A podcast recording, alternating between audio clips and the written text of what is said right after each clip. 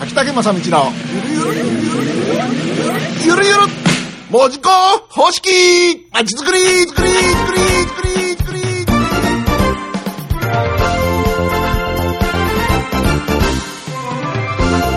さあ、時刻は6時を回りました。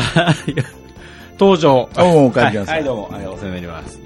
えー、ということでございますんで、いつものようにお届けしてまいります。関門独立共和国。えー、お相手は私、羊年の羊、えー、坂井健と、そして関門独立共和国初代暫定大統領の、文字工のバナナマン秋竹正道です。です。えー、ここからは、あのーね、えー、また結局2名は2名なんですけど、この2名の声になりますんで、男同士の。男同士の。ええ残念ながら、はい。ということでございますが、はいこの時間、もう、もうゆるゆる街づくり、文字工のね、えー話題ということになりますけれども、うん。はい。え今日はですね、うんと、文字工のクラウド型まちづくりの中で、えー7つのポリシー、それから3つの戦、えー武器っていうのがありました、はいあるんですが、そのうちのいよいよ武器3個目、一番最後ですね。で武器の中には、えーマスコミリリースっていうのがあって、あと SNS を使いましょうってことと、最後はですね、ビジネスモデルという武器なんですね。まあ、マーケティングと言ってもいいんですけど、えーこの、これは目に見えないうん形だね。えこれを使いこなしましょうということです。まあ、マーケティング。で、これは何かと言いますと、ビジネスモデル思考ってよく言われるんですが、どうすれば稼げる仕組みになるのか、その辺の戦略と戦術の組み立てをしっかりやってくださいってことです。で、具体的に言うと、どこからお金をもらうのかっていう話ですね。一つの事業、イベントをしたときに、補助金で補填してもらいましょうという発想はもう一切やめるというぐらいの勢いで、そのしっかりとしたサービス、しっかりとした、え商品、プロダクツを提供してですね、それを受益者、お客様からしっかりもらいましょうという発想です。うんで、そのお客様からもらえるには、どのような見せ方をすべきなのか、どのようなメッセージの伝え方をするのか、また誰をターゲットにするかを明確にしましょうということですね。でこの発想がですね、えーしっかりしてないと収益は上がりませんし、お客様からお金はもらえませんので、そこのマーケティング的な発想をしっかりとしてくださいっていうのが、これは3つ目の武器ってことですね。えこれは、えうーんと、やっぱりノウハウだったりスキルですので、訓練すれば必ず高まってきます。そうですね。えだけど、その訓練しない、それからもう補填してもらうことを当たり前にやっちゃうっていうことで、その脳が錆びついてしまってですね、あのどういうふうな現象が起きるかというとですね、例えば、えこういうイベントとかいいと思いませんか？しませんか？っていう誰かが提案したときに、そういう脳が錆びついた人たちはどういうかというと、おーいい案やなって言うんですね。うんうん言うので、そうそうよねってみんなしたらいいよって言いますよね。でもその時に、その後に、で問題はどこから金引っ張ってくるかだよねって言うんですよ。はい。うん、で、この金引っ張ってくるかっていう意味がですね、ほとんどの場合は補助金なんですね。あるいは、こう誰かにこう出してもらう、出してもらうっていうのは、その、協賛うん。も近所の人にお願いして、その、出してもらう？うん。近くの。あの、そうそう。いわゆる営業的なものじゃなくて。うん、うん。近くのなんか知り合いにお願いして、いつもすいませんって言って出してもらう？うん。だから、ビジネスモデル的な発想っていうのは、マーケティングの発想ってどういうことかというと、その、お願いしてもらうんじゃなくて、あ、それ私に出資させてくださいとか言われるのは正解。うん。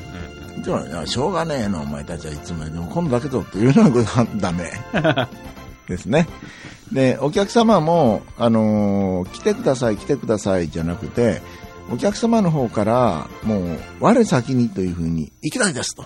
うん。言われるような、そんな仕組みを考えましょうということですね。で、基本的にそういうことが提案できないんだったら、その事業自体はあってもしょうがないって花からね、えーことかもしれないし、また本当はなきゃいけないんだけれども、それ伝え方が上手じゃないとうん。いうことになりますので、まずは、誰に何を提供するのか、そしてその、えー伝え方、メッセージをですね、適切にきちんと作りましょうということを、えーきちんと、うん系統だって考えてもらうようなような癖を作ってもらいたいと思います。この部分はね、非常にこの目には見えない部分だから、戦略と言われるところですね。だから、あのーなかなか世間でやってるこうイベントなんでうまくいってるんで成功してるんだろうかっていうのをしっかり見てですね、えー勉強されて、どういう仕組みで回ってるのかって勉強されて、えー自分たちに取り入れたり、あるいは新しいものを作り出したりという形ですね。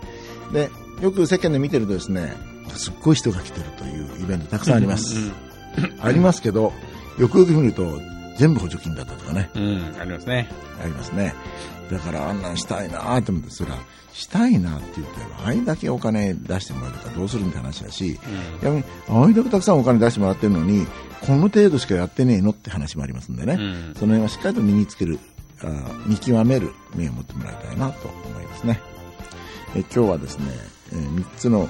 武器の3つ目の武器で、えービジネスモデル思考、要はマーケティング力を身につけましょうということでございました。まあ、はっきり言うとマーケティング力の中には、あのマスコミリリースも、それから SNS を使いこなすということも入るんですけども、えーそれを、そういうツール類よりも、もっと、えー一段上のレベルっていうか、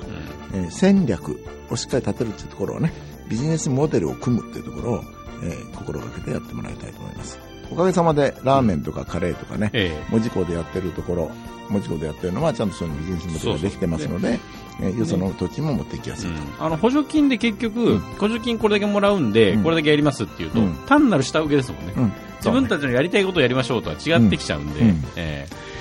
あと最近では商店街でもね、うん。あのー活性化も、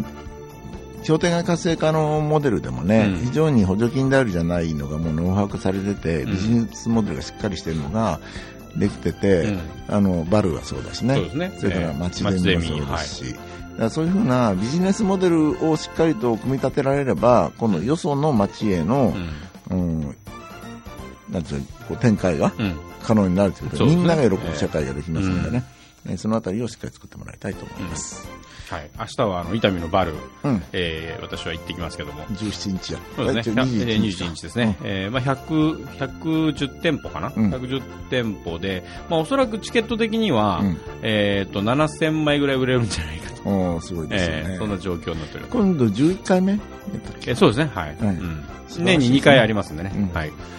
はい。ということで、はい今日は、えーゆるゆるえー街づくりは、えービジネスモデル思考ということでお伝えいたしました。